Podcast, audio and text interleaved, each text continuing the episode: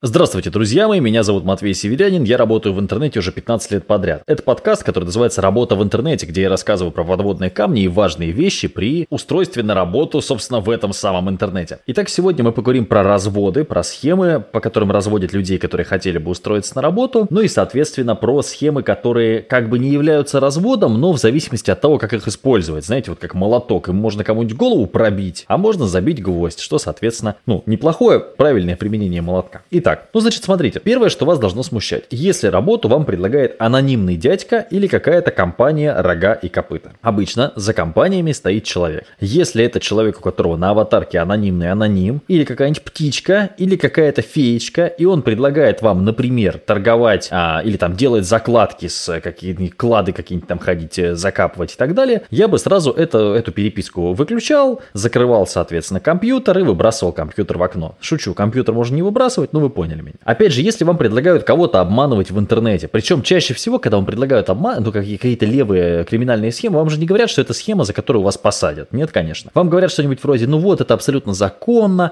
потому что мы работаем там не в рамках России, никто никогда про это не узнает, потому что мы будем платить биткоинами и так далее. Это все развод а, лохов. Значит, что вас должно насторожить? Непонятные де... вам платят за непонятные действия, непонятные анонимные дядечки. Вот это нужно, должно вас настораживать сразу. Еще одна вещь, которая должна настораживать сразу. Слишком высокая зарплата зарплата, но при этом ты ничего не умеешь. То есть, когда тебе обещают много денег за простые дела. Опять же, повторюсь, средняя зарплата 44 тысячи рублей. Если вам обещают сильно больше, и при этом за очень простые действия, вас должно это смущать. Вы, что это такое, куда я попал? Еще одна история. Вам предлагают вложить куда-то деньги. То есть, вы идете устраиваться на работу, ну или там ищете заработок в интернете какой-то, вам предлагают вложить а, деньги во что-то. Или предлагают а, какую-то схему беспроигрышного там обмана казино или каких-то ставок на спорт. То есть, вас это все должно сразу а, дико смущать. Если вам обещают две тысячи, пять тысяч процентов там годовых, из 100 рублей сделать миллион рублей и так далее, вас должно смущать. Но если вы более-менее взрослый, адекватный человек. Дело в том, что часто работать в интернете приходят и дети. Я вот начал работать, ко мне было 14 лет. Ну, конечно, в этом возрасте сложно было знать, как устроен мир, сколько в мире обмана, но с другой стороны позитивных, хороших способов заработка тоже много. То есть нужно понимать, что такое работа вообще. Давайте в трех словах. Работа – это когда за некие ваши действия вам платят деньги. Если у вас есть некая профессия, вы можете зарабатывать больше. Если ваша профессия востребована, например, вы СММщик, да, или вы программист, или вы помощник онлайн-предпринимателя. Такая профессия тоже сейчас существует, ну, понятное дело. Или вы, например, а, обрабатываете звук для чьих-то подкастов, вот как для меня делает этот человек, ну, э, для подкаста, который вы сейчас слушаете. Или вы монтируете ролики на YouTube. То есть вы получаете деньги за понятные дела, а не за какие-то там а, махинации с картами и так далее. То есть нужно это, опять же, понимать. Ну, обналичка, я думаю, что она уже ушла в... Ну, если вам предлагают деньги, короче, какие-то за то, что вам на карту кто-то будет переводить какие-то левые деньги, а вы кому-то будете их снимать с карты, то это тоже опасно очень. Или вам предлагают стать генеральным директором какой-нибудь компании и за это получать зарплату просто так. Вас должно дико смущать. Э, голова на плечах, она спасет вас от попадания в капканы. Это что касается жестких разводов. Что касается странных схем, вот давайте теперь про них. То есть вот эти истории, они могут быть как честными, так и нечестными. То есть в зависимости от. Поэтому здесь мы теперь от развода переходим вот к такому, к чему-то такому аморфному, где нужно подумать. Первое. Нужно подумать, если вам предлагают вебкам. Ну, во-первых, нужно научиться гуглить, что такое вебкам. Вебкам это когда вам предлагают раздеваться за деньги. А для кого-то это, то есть у меня была знакомая, которая зарабатывала деньги на вебкаме. Деньги в этом есть. А аморально это или нет, решать вам. То есть я вам не судья в этом вопросе. А разрешено ли это законодательством вашей страны? Опять же, нужно смотреть законодательство вашей страны. Я не знаю, где вы находитесь, поэтому не могу на этот вопрос ответить.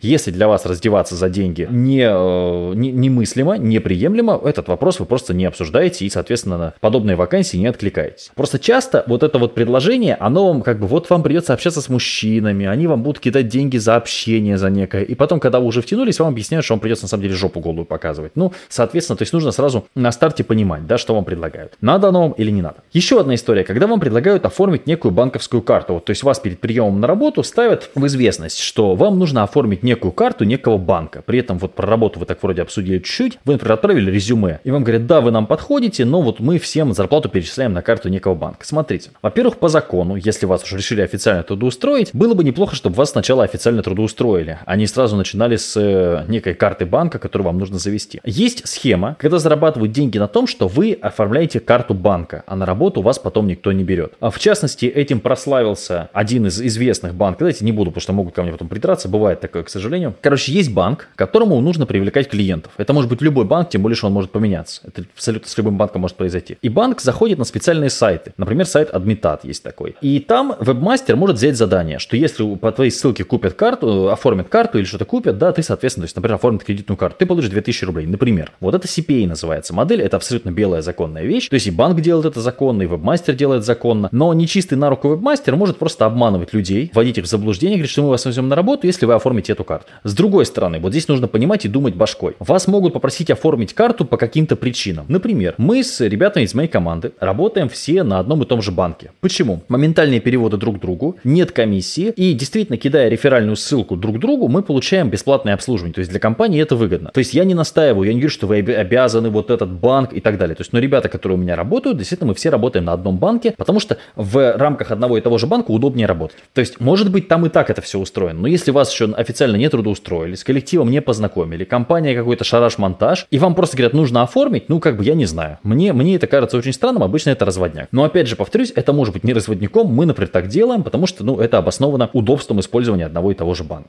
Но это не значит, что я уволю человека, если он не будет пользоваться той же самой картой банка. Конечно, нет. Но если это, если это два одинаковых курьера, например, просто как есть, да, два одинаковых курьера, один, например, в Беларуси, второй в России. Ну, там у нас курьеры, они отправляют в основном, ну, у нас логист мы это называем, они почтой отправляют, допустим, мои книжки, да. Если у одного карта этого банка, и он находится в России, а у второго карта там другого банка, он находится в Беларуси, конечно, я возьму из России чувака, при прочих равных. То есть здесь есть моменты, безусловно. Вот. Ну, но это не, не критично, опять же повторюсь. Следующая вещь, которая может быть э, легальной, может быть нелегальной, это MLM. Ну, то есть сетевой маркетинг. Я думаю, что вы слышали. А все-таки сетевой маркетинг, на мой взгляд, простите, я очень плохо к нему отношусь, но в целом это не работа. Это некая партнерская схема ведения бизнеса, когда ты, ну, в зависимости от компании, должен привлекать новых партнеров в эту компанию. А называ... это чаще всего маскируют под некую работу в интернете. Но, в принципе, это, конечно, можно назвать работой в интернете с э, большими оговорками, но зарплату вам здесь не платят. Чаще всего вы зарабатываете некий процент с тех продаж, которые вы сделаете. Ну, это по-разному может быть завуалировано, ну, из тех продаж, которые сделают э, те, кто под вами. Чаще всего огромное количество моих знакомых на это повелось, вас заставляют заплатить какие-то деньги, купить какой-то продукт и потом бегать этот продукт продавать. При этом вам говорят, слушай, ну, ведь его реально можно продать, вот есть Света там из какой-то хацапетовки, которая эти там духи или этот там крем продала на миллион рублей. Может быть, но сколько таких Свет в объеме тех, кто вообще нифига не продал. То есть все-таки это не про работу. То есть даже если вам говорят, что это работа, это не, не официальное трудоустройство, это вы сами бегаете и что-то продаете. Вы с таким же успехом могли бы сами заказать крем на Алиэкспресс и его продавать. Я понимаю, что сетевики постоянно визжат и орут, что это не так, но сетевиков, у которых есть деньги, опять же, не так много. Есть адекватные компании, но их очень маленькое количество на рынке, и нужно понимать, что MLM это все-таки больше не про работу, на мой взгляд, это больше про свой бизнес. То есть некий свой бизнес под кем-то, скажем так. Поэтому я бы в MLM не лез, хотя прямым разводом это чаще всего не является. Кроме тех случаев, когда за MLM скрываются пирамиды,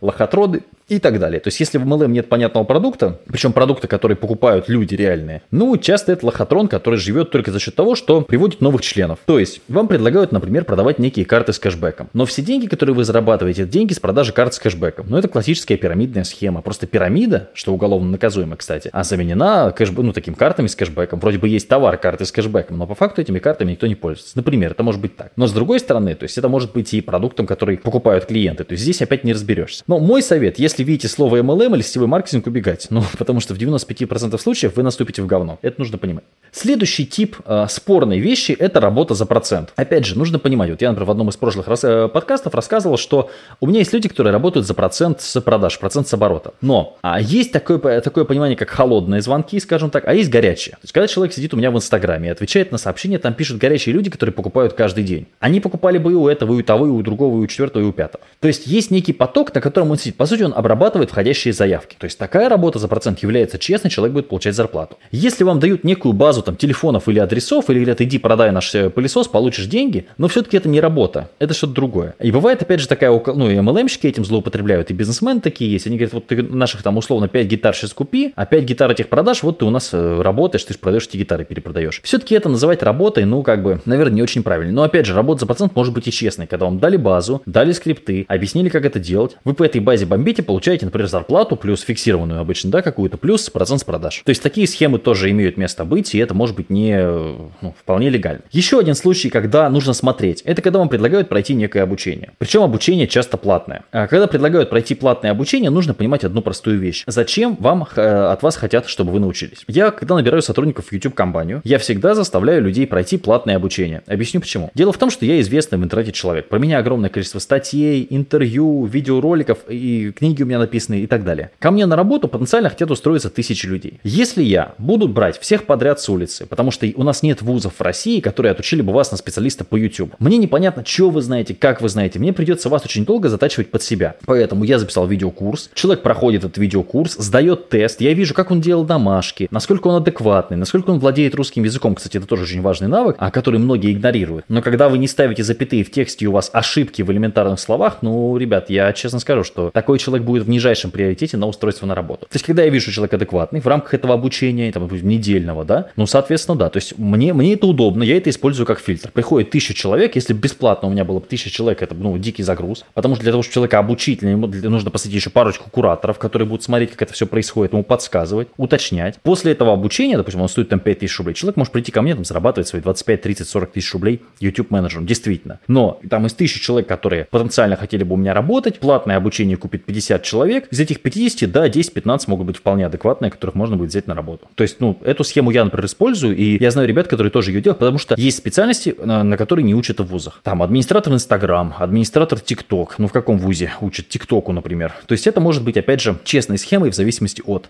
Потому что мы, например, в моих там обучающих материалах даем просто вот базу, которую у людей должно быть это понимание. А кто им, где им об этом рассказывать? Они об этом никогда не слышали. Поэтому это может быть правильной, а, правильной схемой. Но может быть и схемой, когда с вас просто взяли за обучение, никого не трудоустроили. Опять же, когда вы идете на работу, смотрите, к кому вы идете. Если у человека большой аккаунт, раскачанный ли он, известный ли он. Если человек известный, он не будет рисковать своей репутацией в большей части случаев. Если человек неизвестный, о, рога и копыта, какая-то анонимная аватарка и так далее, ребят, это чаще всего какая-то около левая, около мошенническая схема. Вот это нужно тоже, это тоже нужно понимать. Вот в целом про разводы все, если думать головой, понимать, что деньги не растут на деревьях, ну, становится немножко легче. В любом случае у вас должна быть визитка, не, э, именно сайт-визитка, я имею в виду, не обязательно бумажная визитка. Это может быть сайт с резюме, это может быть отдельное какое-то резюме, это может быть сайт с отзывами и портфолио, это может, могут быть разные форматы, ну вот об этом мы поговорим в одном из а, следующих, следующих выпусков, наверное так. Если есть вопросы, не стесняйтесь задавать мне их в соцсети. Это был подкаст «Работа в интернете», Матвей Северянин. Пока-пока.